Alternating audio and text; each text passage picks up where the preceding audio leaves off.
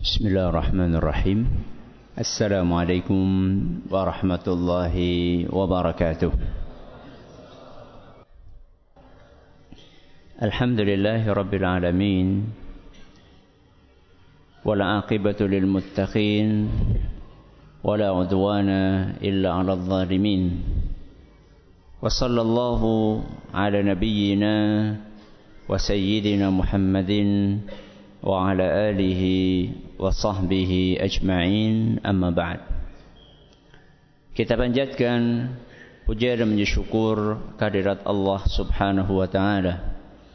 Pada kesempatan malam yang berbahagia kali ini tanggal 16 Zulhijjah 1440 Hijriah atau yang bertepatan tanggal 16 Agustus 2019 kita masih kembali diberi kekuatan, kesehatan, hidayah serta taufik dari Allah Jalla wa Ala sehingga kita bisa kembali menghadiri pengajian rutin untuk membahas adab dan akhlak di dalam Islam di Masjid Jenderal Besar Sudirman di kota Prokerto ini. Kita berharap semoga Allah subhanahu wa ta'ala berkenan untuk melimpahkan kepada kita semuanya ilmu yang bermanfaat sehingga bisa kita amalkan sebagai bekal untuk menghadap kepada Allah Jalla wa Ala. Allahumma amin. Salam dan salam semoga senantiasa tercurahkan kepada junjungan kita Nabi Agung Muhammad sallallahu alaihi wasallam kepada keluarganya, sahabatnya, dan umatnya yang setia mengikuti tuntunannya hingga di akhir nanti. Para hadirin dan hadirat sekalian yang kami hormati dan juga segenap pendengar Radio Insani di Prokerto, Purbalingga, Banyumas, Banjarnegara, Cilacap, Wonosobo, Kebumen dan sekitarnya serta para pemirsa Yufit TV dan Niaga TV yang mudah-mudahan senantiasa dirahmati oleh Allah Azza wa Jal. Alhamdulillah pada pertemuan yang lalu kita telah mengawali pembahasan tentang hadis nomor nomor 35. Kemarin baru pendahuluan sedikit mengupas bagaimana metode Nabi kita Muhammad Sallallahu Alaihi Wasallam dalam mengajar para sahabatnya. Kali ini kita akan memasuki nasihat-nasihat yang disampaikan oleh Nabi kita Muhammad Sallallahu Alaihi Wasallam kepada sahabat beliau yang dalam hadis ini adalah siapa? Ibnu Abbas radhiyallahu anhuma. Dan saat itu usianya berapa? masih 10 tahun. Kita lihat apa nasihat yang disampaikan oleh Nabi SAW untuk anak usia 10 tahun. Kelas berapa SD? 7 tambah 3 berapa? Kelas 4 ya. Kelas 4. Kira-kira kelas 4 SD. Lihat nasihat Nabi SAW untuk anak umur 4 SD. Kita bacakan hadisnya. Wa an ibni Abbas radhiyallahu anhu maqala kuntu khalfan nabiy sallallahu alaihi wasallam yawman faqala.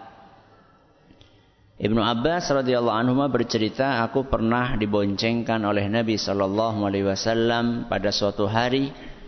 Kemudian beliau bersabda ya ghulam na ihfazillaha yahfazka Nasihat yang pertama yang disampaikan oleh Nabi SAW adalah jagalah Allah. Niscaya Allah akan menjagamu. Malam hari ini kita hanya bahas ini saja. Nasihat yang kedua, ihfazillaha tajidhu tujahaka. Jagalah Allah, niscaya engkau akan temukan Allah di hadapanmu. Ini nasihat yang kedua. Wa idza sa'alta fas'alillah. Kalau engkau minta, mintalah kepada Allah. Wa idza sta'anta fasta'in billah. Kalau engkau mohon pertolongan, mohonlah kepada Allah. Rawahu Tirmidzi wa qala hasanun sahih. Hadis ini diriwayatkan oleh Imam Tirmidzi dan beliau mengatakan hadis ini hasan sahih. Jadi malam hari ini kita cuma akan membahas nasihat yang pertama saja. Jagalah Allah, niscaya Allah akan menjagamu. Di sini Nabi Shallallahu Alaihi Wasallam memberikan sebuah perintah, kemudian sekaligus memberikan ganjarannya. Ada perintah, ada ganjaran. Perintahnya apa? Jagalah Allah. Ganjarannya apa? Allah akan menjagamu. Jagalah Allah, niscaya Allah akan menjagamu. Baik. Jagalah Allah. Ini perintahnya. Kita disuruh menjaga Allah. Kok kita yang jaga Allah? Apa Allah perlu dijaga? Kok diem? Apakah Allah perlu dijaga? Perlu. Enggak. Ya terus kok Nabi nyuruh kita jaga Allah? Allah enggak perlu dijaga karena karena kok diam lagi? Karena Allah Maha Penjaga. Karena Allah itu yang menjaga kita, bukan kita yang menjaga Allah. Apa Asmaul Husna yang artinya maha menjaga? Apa? Al Al-Hafidh. Napa? Al-Hafidh atau Al-Hafidh. Maknanya mirip. Yang pertama napa? Al-Hafidh. Yang kedua napa? Al-Hafidh. Dua-duanya disebutkan dalam Al-Quran. Yeah. Al-Hafiz maupun apa? Al-Hafiz. Cuman bedanya kalau Al-Hafiz itu cuma disebutkan sekali dalam Al-Quran. Kalau Al-Hafiz disebutkan tiga kali dalam Al-Quran. Maknanya sama-sama yang maha menjaga. Jadi kalau Rasulullah Sallallahu Alaihi Wasallam memerintahkan kita jagalah Allah, tentu bukan maksudnya kita itu menjaga Allah karena Allah butuh dijaga sama kita? Enggak, justru kita yang dijaga sama Allah. Lah, terus artinya apa? Mari kita simak apa yang disampaikan oleh para ulama kita. Para ulama kita menjelaskan bahwa maksud dari perintah menjaga Allah maksudnya adalah menjalankan perintahnya dan nopo menjauhi larangannya. Itu maksudnya menjaga Allah. Jadi Nabi SAW bersabda, jagalah Allah, artinya jalankan perintah Allah, jauhi larangannya. Makanya dalam banyak ayat, dalam banyak hadis disebutkan perintah-perintah agama yang disuruh untuk dijaga. Contohnya, perintah untuk menjaga solat. Apa ayatnya? Hafidhu. Terus? Ala salawati was salatil wusto. Itu Allah sampaikan dalam surat Al-Baqarah ayat 238. Surat apa? Al-Baqarah. Nomor pinten? Surat Al-Baqarah nomor pinten? Nah, surat nomor 2. Bismillah. Ayatnya berapa tadi? 238. Allah berfirman, hafizu, jagalah. Apa yang suruh jaga? Sholat. Berarti kita disuruh jaga sholat. Maksudnya, dijalankan sholatnya. Orang kok dewek ngenteni lagi pada sholat menjabat terus nyola lagi jagani wong sholat bukan. Jagalah sholat maksudnya jalankan sholat. Ya. Begitu pula dalam ayat yang lain, surat Al-Maidah ayat 4, Allah berfirman, "Wahfadhu aimanakum." Jagalah sumpah-sumpah kalian. Apa maksudnya menjaga sumpah? Maksudnya kalau sudah bersumpah apa? Tunaikan. Amalkan. Jalankan sumpah-sumpah kalian. Jangan cuma sumpah-sumpah tok terus tidak mengamalkan. Ini perintah. Larangan juga demikian. Ya. Bagaimana Allah Subhanahu wa taala memerintahkan kita agar menjaga diri dari perbuatan maksiat. Dalam surat An-Nur ayat 30 surat apa? An-Nur ayat 30 Allah berfirman, "Qul lil mu'minina yaghuddu min absarihim wa yahfazu furujahum." Katakanlah kepada kaum mukminin, hendaklah mereka menundukkan pandangan mata mereka dan menjaga kemaluannya, menjaga. Maksudnya apa? Ya kemaluannya jangan digunakan untuk maksiat supaya kemaluan tidak bermaksiat diawali dari menundukkan apa? pandangan. Biasanya orang-orang yang berbuat maksiat kemaluan alias berzina itu biasanya diawali dari mata yang jelalatan. Nanti ujung-ujungnya berzina. Maka dari awal Allah Subhanahu wa taala kasih kita advis. Nah, supaya Anda bisa menjaga kemaluan, jaga pandangan mata. Ya. Jangan diumbar. Di jalan maupun di kamar. Apa bisa mengumbar mata di kamar? Di kamar, di kamar. Bisa? Si kepriwe? HP. Ya mengumbar pandangan mata di HP, buka ini, buka itu yang tidak layak untuk dilihat, dilihat, yang tidak layak untuk ditonton, ditonton. Akhirnya syahwat memuncak, mencari pelampiasan zina. Ujungnya dari mata. Ya. Makanya Rasulullah Sallallahu Alaihi Wasallam dalam hadis yang diriwayatkan oleh Imam Ahmad dan dinyatakan sahih isnadnya oleh Imam Al-Hakim kita disuruh malu kepada Allah al-istihya'u minallahi haqqal haya malu yang sejati kepada Allah jadi kita disuruh malu kepada Allah dan disuruh malu kepada manusia malu kepada Allah apa kata Nabi antahfadzar ra'sa wa ma wa'a Malu kepada Allah itu engkau menjaga kepalamu dan isinya. Isinya kepala nopo? Akal tok? Apa yang ada di kepala kita semuanya? Apa gue?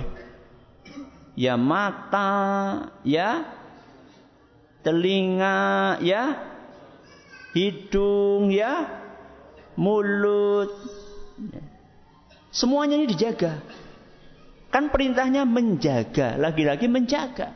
Maksudnya apa? Jangan gunakan kepala dan isinya untuk maksiat.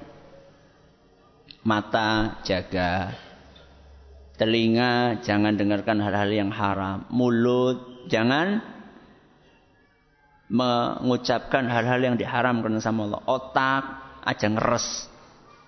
Nah, aja ngeres. Itu namanya menjaga kepala dan isinya. Ini termasuk bagian dari menjaga Allah Azza wa Jalla. Jadi menjaga Allah maksudnya apa tadi? Menjalankan perintah, menjauhi larangan. Setelah Nabi kita sallallahu alaihi wasallam bersabda, "Ihfazillah, jagalah Allah."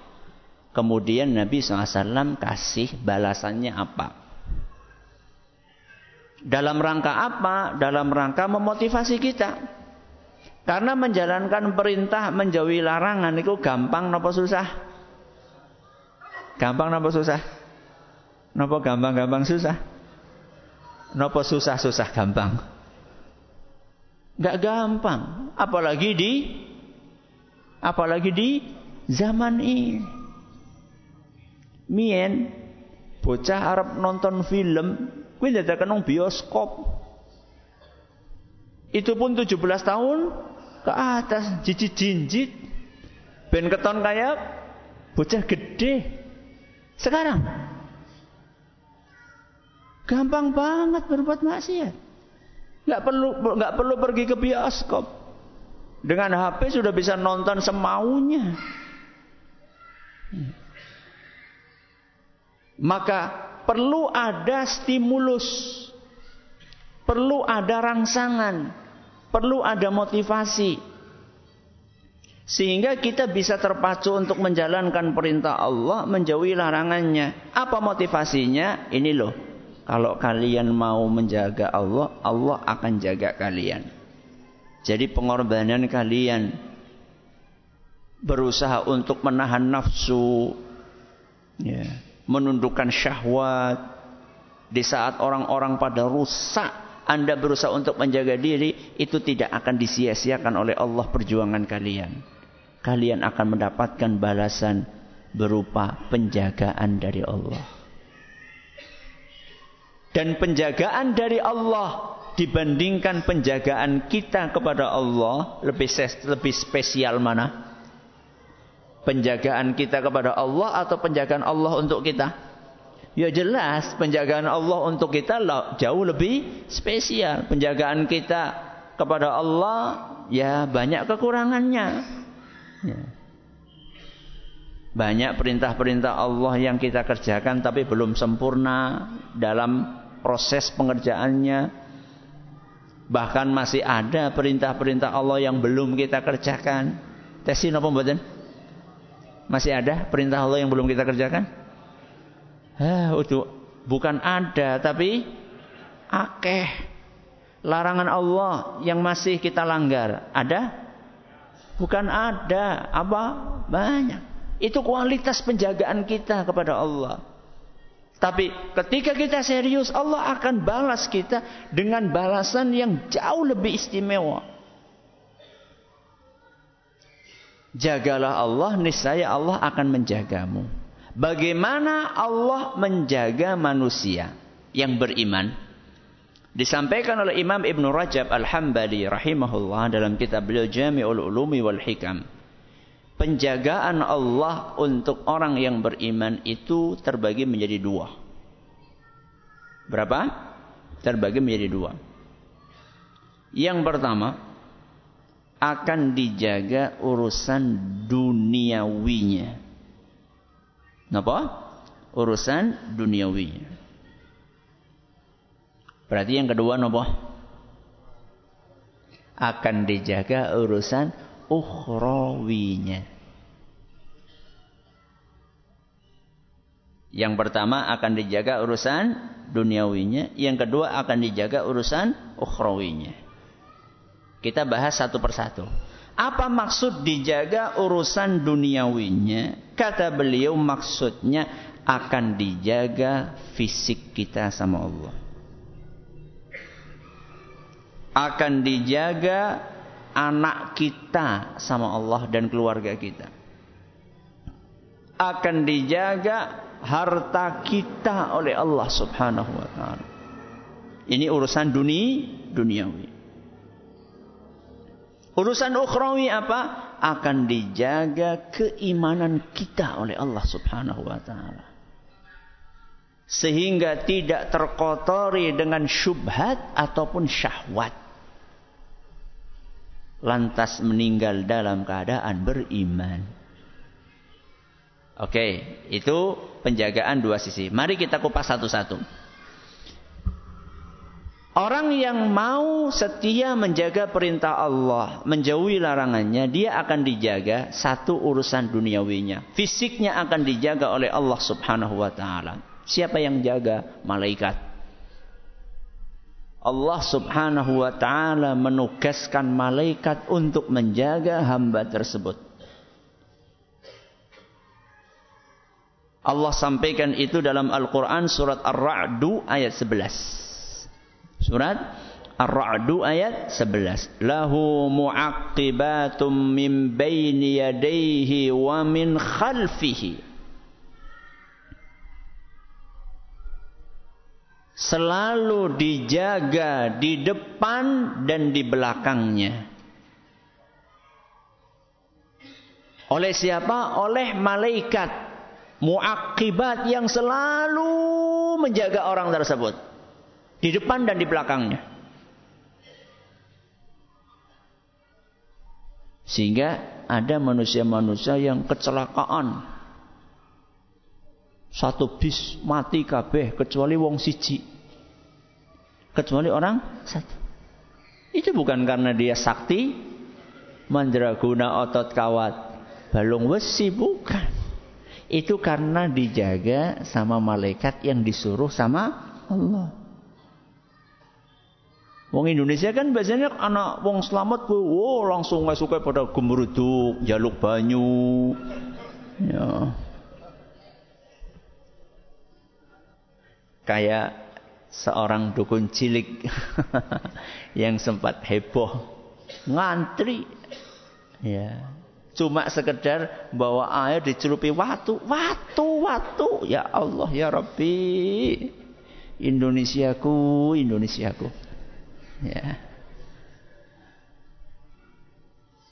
Bukan karena sakti mandraguna, karena memang dilindungi sama Allah Subhanahu wa taala. Belum saatnya mati, maka dijaga sama Allah. Berarti yang sebis yang lainnya itu gimana Ustaz? Oh, mangsane mati yang mati. Malaikatnya pergi karena sudah saatnya mati. Yang ini belum saatnya mati. Dijaga sama Allah subhanahu wa ta'ala. Fisiknya dijaga. Ya. Kesehatannya juga dijaga oleh Allah subhanahu wa ta'ala. Dikisahkan dalam kitab yang sedang kita nukil ini.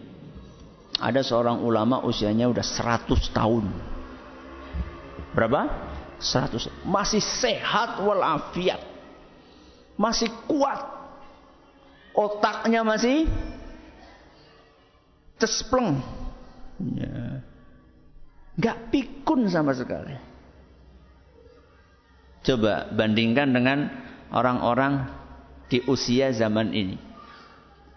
Ya, di zaman ini mulai kena penyakit gula, kolesterol, asam urat, umur beda gue? 60 yurung gutul. Iya. Patang puluh bewis mulai ngilari kiye, ngilari kiye, ngilari kiye, akeh banget ilarane, nembe patang puluh. Ini ada ulama usia 100 tahun sehat walafiat.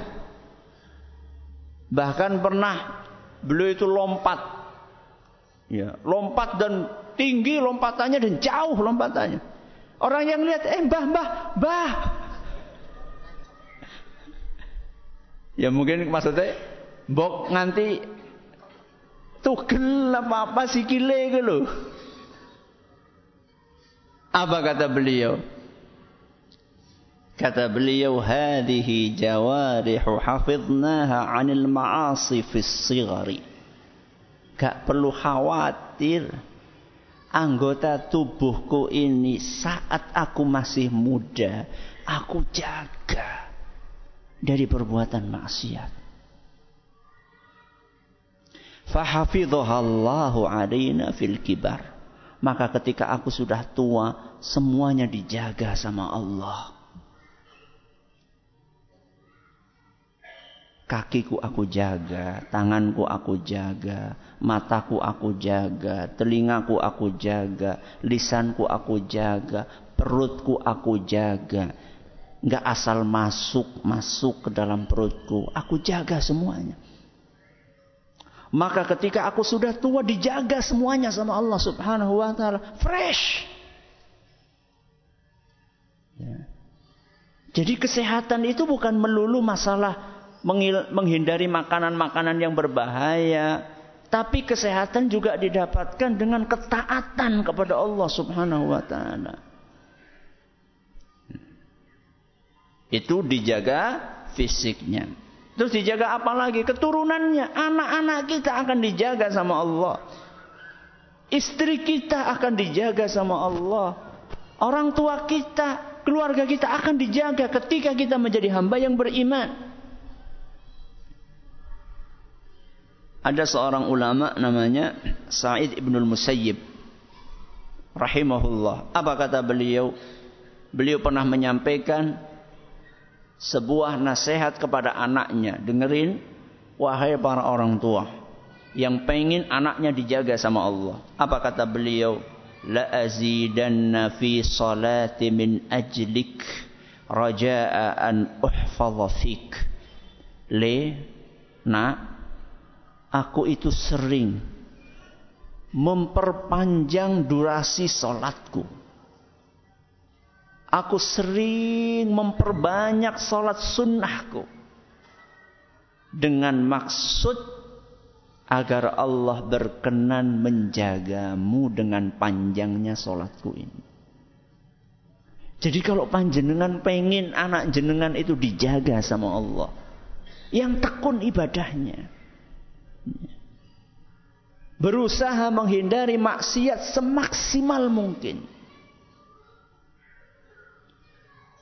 Apalagi ketika kita melepas anak kita untuk belajar di luar daerah, di luar kota, was-was dalam hati bagaimana nanti kalau di sana salah pergaulan, bagaimana kalau di sana kecanduan HP, bagaimana kalau di sana ketemu dengan pergaulan-pergaulan yang tidak baik, bagaimana, bagaimana, bagaimana yang tekun ibadahnya. Ketika kita tekun beribadah kepada Allah, berusaha berusaha untuk meninggalkan maksiat, maka Allah Subhanahu wa taala akan menjaga anak kita. Bahkan lebih ajaibnya, yang akan dijaga itu bukan hanya anak kita. Efeknya bisa melebar kepada tetangga-tetangga kita.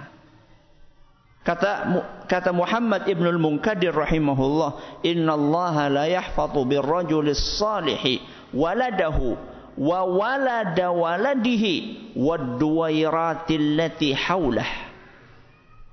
Allah Subhanahu wa taala lantaran ada orang soleh Allah akan jaga anaknya, cucunya, dan rumah yang ada di sekelilingnya. Jadi bukan hanya anaknya, cucunya pun akan dijaga, cicitnya akan dijaga. Bisa saja ada anak yang kelihatannya bukan keturunan orang yang bukan keturunan ulama tapi bisa jadi ulama. Mungkin dari ayah-ayahnya atau mbah-mbahnya dulu ada yang soleh, ahli ibadah. Akhirnya dijaga sama Allah di cucunya misalnya. Atau di cicitnya. Bahkan sampai kepada lingkungan sekitarnya akan dijaga sama Allah. Itu pentingnya nyari tetangga yang baik. Al-jaru dar. Kata orang Arab, sebelum milih rumah itu milih tetangga dulu. Jadi ketika kita akan beli rumah, akan kontrak rumah, akan sewa rumah, itu lihat dulu samping kanan kirinya kayak apa. Jangan sampai kita kena getahnya tetangga kita yang gak sholat, ya. yang gak pernah beribadah kepada Allah. Cari tetangga-tetangga yang soleh. Harapannya Allah Azza wa Jalla akan menjaga kita. Anak-anak kita tidak terpengaruh dengan pergaulan yang tidak baik, anak-anak tetangga yang tidak diperhatikan pendidikannya sama orang tuanya. Ini dijaga anak dan keturunannya. Bahkan ajaibnya, saking sayangnya Allah kepada hamba-hambanya yang mau beriman, menjalankan perintah, menjalankan larang, meninggalkan larangan sampai Allah Subhanahu wa taala akan menjadikan hewan-hewan yang seharusnya mengganggu malah menjaga. Apa? Hewan-hewan yang biasanya ganggu, menyakiti, malah menjaga. Siapa yang nyuruh? Allah. Kisah nyata. Ada seorang sahabat namanya Safinah. Sinten? Safinah. Pernah suatu saat beliau terdampar di sebuah pulau karena eh, kapalnya pecah. Kapalnya pecah, hancur, kemudian diombang-ambingkan oleh ombak, terus terdampar di sebuah pulau. Di pulau itu ketemu singa. Bayangkan Kalau dalam cerita-cerita kan wis the end wis tamat wis. Subhanallah, singanya itu apa? Malah jadi penunjuk jalan. Singa itu jadi penunjuk jalan Safinah untuk mencari jalan pulang, dianterin sama singanya itu. Bayangkan. Aslinya singa itu buas. Aslinya singa itu mengganggu manusia. Tidak familiar dengan manusia. Tapi karena Safinah ini adalah orang yang soleh. Menjalankan perintah Allah. Menjauhi larangannya. Akhirnya sampai binatang buas pun disuruh sama Allah untuk menjaga si Safinah ini. Sehingga sama si uh, sama si singa tersebut dianterin. Begitu ketemu jalan pulang, kemudian singanya itu uh, singa itu apa? Meng, me, mengaum. Ya betul ya. Singa itu mengaum kayak pamitan. Wis ya wis gutul gitu-gitu. Aku tak balik. Ya. Sudah, subhanallah. Dijaga sama Allah. Tapi jenengan ya aja melebu kandang singa kok. Aku baru ngaji ke melebu kandang singa. Gue jenenge gue liat penyakit gue. Gue masuk berita setelah ngaji di Jensut. Walah, jen repot maning. ya. Kisah yang lain, ahli ibadah namanya Ibrahim bin Adham. Ibrahim bin Adham. Pernah suatu hari Ibrahim bin Adham ini istirahat di kebun, di kebun, tiduran di kebun.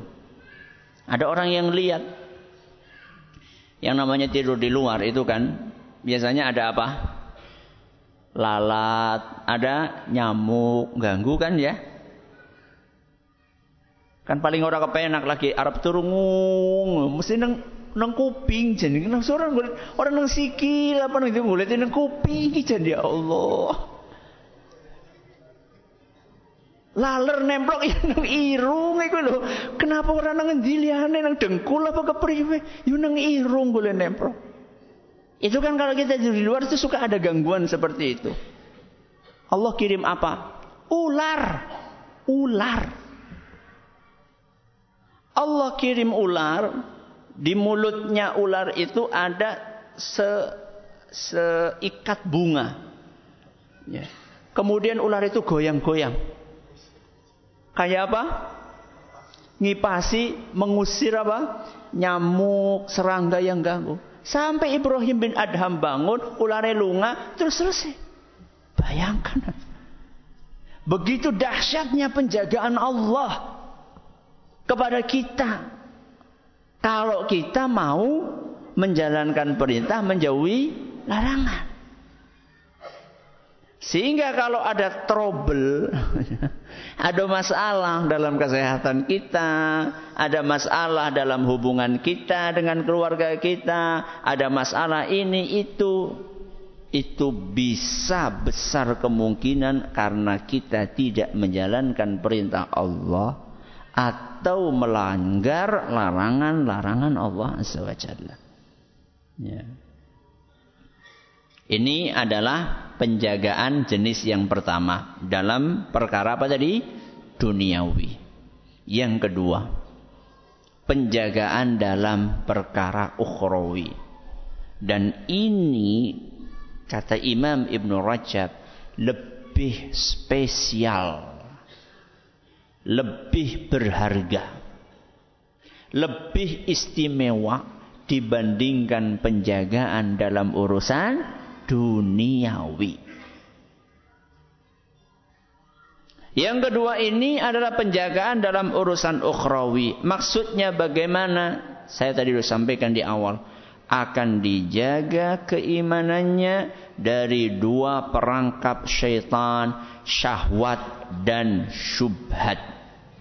Napa? Syahwat dan syubhat.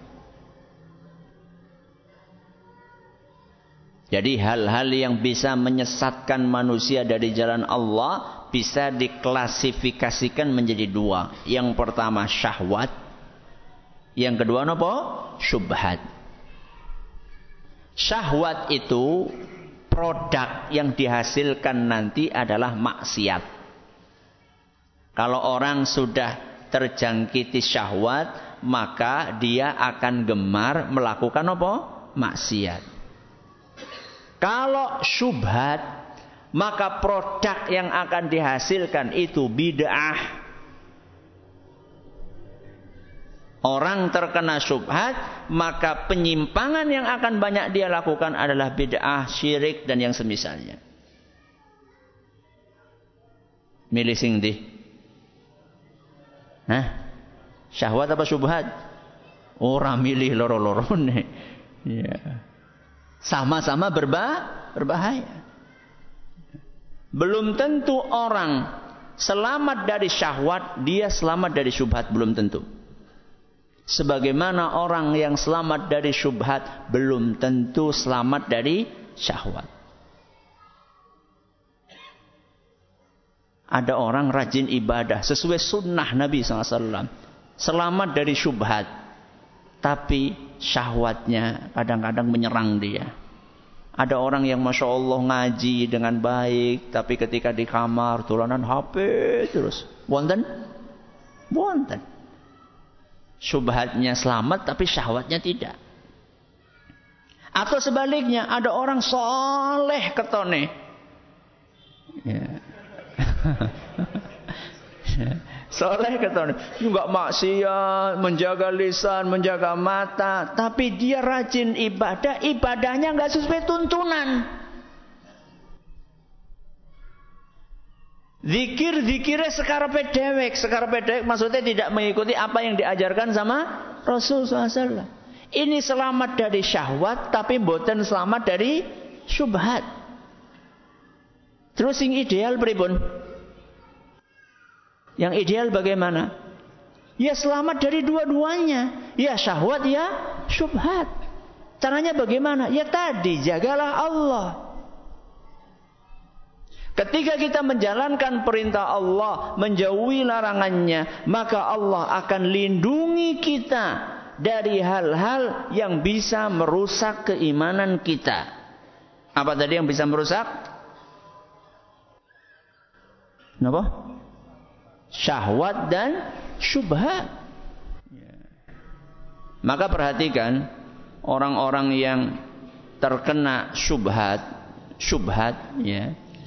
Orang-orang yang uh, kayak kemarin saya pernah sampaikan mencela Allah ya.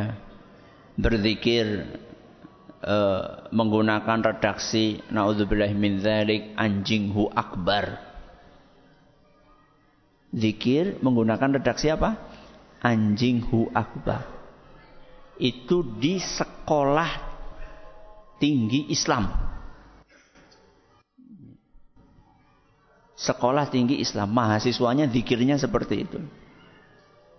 Terkena syubhat. Itu kalau diperhatikan mereka, banyak di antara mereka rasolat. meninggalkan perintah Allah. Makanya terkena syubhat. Dihukum sama Allah. Kenapa? Tidak menjalankan perintah Allah. Akhirnya terjangkiti dengan penyakit-penyakit syubhat plus syahwat sisan. Mangsane sholat malah gitaran Sering kita menyaksikan hal tersebut. Padahal di sekolah Islam tulisane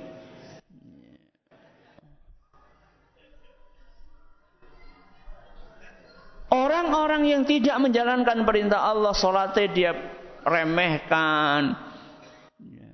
Larangan-larangan Allah dia langgar, maka dia akan dihukum oleh Allah tidak dijaga dari syahwat dan syubhat. Silakan azan dulu.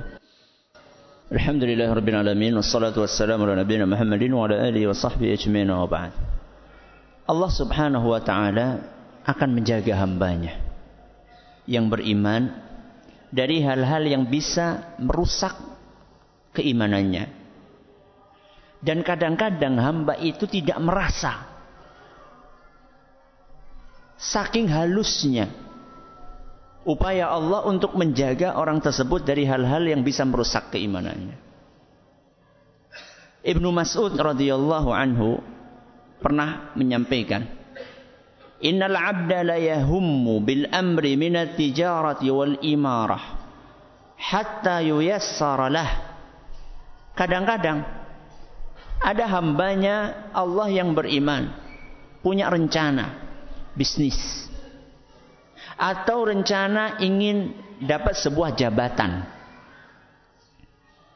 bisnis atau pengen dapat jabatan fayanzurullahu ilaihi fayaqulu lil malaikati isrifuhu anhu. Kemudian Allah Subhanahu wa taala melihat hambanya ini. Lalu Allah azza wa jalla berkata kepada malaikatnya eh malaikatku halangi. Jauhkan orang ini dari bisnis tersebut. Jauhkan orang ini dari jabatan itu. Fa inni in yasartuhu lahu adkhaltuhu nar karena kalau sampai dia dapat bisnis itu dan sukses di dalamnya atau dia dapat jabatan yang diinginkan itu, maka dia akan masuk ke neraka. Orang punya bisnis sudah dia upayakan upayakan gagal. Sedih nama badan. Sedih nama badan. Manusiawi, manusiawi. Wisnya lek duit entong akeh ora dadi. Sedih nama badan. Sedih manusiawi. Ya, terus ngutang nganang, ngutang ngene. Sudah pasang banner di sana sini urung bayar maning. Ya. Makanya banyak yang pada kolaps itu. Ya. Advertising itu banyak yang kolaps kalau habis. Kotak bayar nek dadi ora dadi ya. Bisa jadi itu karena sayangnya Allah kepada Anda. Allah ingin menjaga imanmu. Allah tahu seandainya Anda dimudahkan untuk mendapatkan jabatan itu atau sukses di bisnis tersebut, Anda akan rusak keimanannya. Ada contoh nyatanya? Ada contoh nyatanya orang bisnis terus malah jadi orang sholat? Banyak. Sukses malah jadi orang sholat. Padahal dulu niatnya nyong bisnis arep mbok akeh sedekah. Bareng apa? Sukses sedekah lagi kan nanti lah kita kan pengen sedekahnya nomornya lebih besar. Maka ini kita jadikan modal untuk membuka cabang berikutnya. Nanti kan sedekahnya besar. Akhirnya nggak jadi sedekah. Maka Allah Subhanahu wa taala tahu nih hambanya kalau misalnya sampai disukseskan bisnisnya, nanti malah dia akan rusak keimanannya. Maka sama Allah dari awal digagalkan sama Allah. Dengan berbagai cara, mungkin ditipu sama orang lain. Mungkin salah perhitungan, mungkin gak laku, mungkin ini, mungkin itu. Itu karena sayangnya Allah kepada hamba tersebut.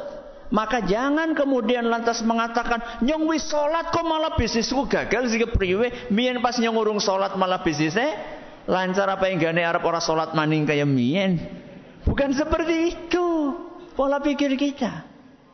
Karena ada sebagian orang wah saya hijrah pengen meninggalkan hal-hal yang haram. Kok malah berhijrah tambah angel dia rezeki ini. Mien pas urung hijrah gampang banget golek duit. Seperti mantan preman yang curhat. Ustaz dulu ketika saya masih jadi preman gue gampang banget gue duit. Barang wis mandek pensiun preman angele pol. Apa yang gane balik maning apa ya? Jangan. Itu Anda itu sedang dijaga sama Allah Subhanahu wa taala. Sehingga dalam sebuah hadis dhaif disebutkan ada sebagian manusia itu memang cocoknya jadi orang miskin. Kalau dibikin kaya, rusak imannya. Sebaliknya, ada sebagian orang memang cocoknya jadi orang kaya. Kalau miskin, rusak imannya. Kemudian dilanjutkan dalam hadis tadi, ada sebagian orang cocoknya sakit-sakitan. Kalau dia dikasih sehat, dia akan rusak imannya. Atau sebaliknya, ada sebagian orang cocoknya sehat kalau dikasih sakit rusak imannya. Begitulah Allah Subhanahu wa taala membagi-bagi jatah atau takdir kepada para hambanya. Maka sudahlah, jalankan perintah Allah, jauhi larangannya. Cukup sudah. Nanti kita dikasih sama Allah sakit atau sehat, kaya atau miskin. Itu yang terbaik dari Allah buat kita. Yang penting kita lempeng. Yang penting jalan kita lurus. Jalankan perintah, jauhi larangan. Selama kita di atas rel tersebut, on the track. Jalannya sudah benar. Apa pun yang Allah berikan kepada kita. Mau sehat, mau sakit, mau apa lagi tadi? Mau kaya, mau miskin. Sudahlah itu yang terbaik buat kita. Bahkan dalam hadis tadi. Wa inna ibadi man yatlubu baban minal ibadati fa anhu likai la yadkhulahu aw yadkhulahu al-ujbu. Bahkan kata Allah Subhanahu wa taala dalam riwayat tadi, ada sebagian hambaku yang pengen melakukan sebuah ibadah. Tapi kata Allah, aku halangi dia untuk menjalankan ibadah tersebut. Kenapa? Karena aku tahu kalau dia melakukan ibadah itu akan muncul ujub sombong di dalam hatinya yang menghancurkan ibadah-ibadah dia yang lainnya. Contoh, ada orang sudah nabung, nabung, nabung, nabung pengen haji. Sekian tahun nunggunya, begitu mau berangkat sakit parah. Dokter mengatakan Anda nggak bisa berangkat, nggak jadi berangkat, kecewa. Kecewa, manusiawi. Tapi siapa yang menakdirkan Anda tidak jadi berangkat? Allah. Selama Anda beriman, maka takdir Allah pasti yang terbaik buat Anda. Bisa jadi seperti tadi yang disampaikan. Mungkin kalau tetap berangkat, akhirnya jadi malah sombong. Nah orang diceluk pak kaji, orang gelem, nyelingak. Kan itu mungkin saja terjadi. Dengan kondisi Anda saat ini, tanpa label haji, Anda bisa lebih tawadu. Ya. Anda bisa lebih menjaga hati dari riak, dari sum'ah, dari kesombongan. Ya. Maka Allah gagalkan hal tersebut dalam rangka untuk menjaga, untuk menjaga. Berarti yang esok nyong rasa kaji bayar Pak Ustaz ya. Wis kaji sombong maning. Ya, orang genah temenan. Ini dalam rangka untuk dijaga sama Allah dari hal-hal yang tidak baik. Bukan seperti itu, bukan maksudnya itu nggak perlu haji, bukan. Kita usaha maksimal, ya, menjalankan ibadah apa maksimal, menjalan berusaha. Tapi ketika ternyata gagal dan kita sudah maksimal berusaha, ketahuilah itu yang terbaik. Kata Nabi SAW apa? Inna Allah la yaqdi lil mu'mini qada'an illa wa kana khairan lahu. Allah subhanahu wa ta'ala tidak pernah menakdirkan sesuatu untuk orang yang beriman melainkan pasti itu yang terbaik buat dia. Dinyatakan sahih hadis ini oleh Imam Ad-Diya Al-Maqdisi. Setiap takdirnya orang yang beriman itu pasti baik. Syaratnya apa? Beriman. Kalau kita beriman, apa pun yang Allah takdirkan, mau sehat, mau sakit, mau kaya, mau miskin, mau rizki lancar, mau rizki seret, itu semuanya yang terbaik dari Allah buat kita. Dan jangan dipahami dari kalimat ini rasa pahal. Bukan. Ya, nggak usah kerja. Pancen wis tak kere. Bukan. Bukan seperti itu. Tetap bekerja. Tetap bekerja, tapi berapapun yang diberikan oleh Allah setelah kita bekerja maksimal, maka itulah yang terbaik buat kita. Ihfazillaha yahfazka. Jagalah Allah, niscaya Allah akan menjagamu. Mari kita ringkas. Jagalah Allah. Apa maksudnya tadi? Jalankan perintah Allah, jauhi larangannya. Niscaya Allah akan menjagamu. Apa maksudnya penjagaan Allah? Allah akan jaga urusan duniawi kita. Ini yang pertama. Allah akan jaga urusan ukhrawi kita. Urusan duniawi apa? Fisik kita akan dijaga, anak kita akan dijaga, apalagi tadi? Keluarga kita, harta kita, semuanya akan dijaga sama Allah. Tetangga kita akan dijaga sama Allah. Ini penjagaan sifatnya apa? Duniawi. Yang kedua penjagaan sifatnya ukhrawi. Apa itu? Iman kita dijaga oleh Allah dari hal-hal yang bisa merusak. Apa hal yang bisa merusak keimanan? syahwat dan syubhat. Mudah-mudahan Allah menjaga kita semuanya dengan upaya kita untuk menjalankan perintahnya dan menjauhi larangannya. Terima kasih atas perhatiannya. Mohon maaf segala kurangannya. Wallahu taala a'la wa. Terima kasih atas perhatiannya, segala kurangannya. Subhanakallahumma bihamdik, syada la ilaha anta Assalamualaikum warahmatullahi wabarakatuh.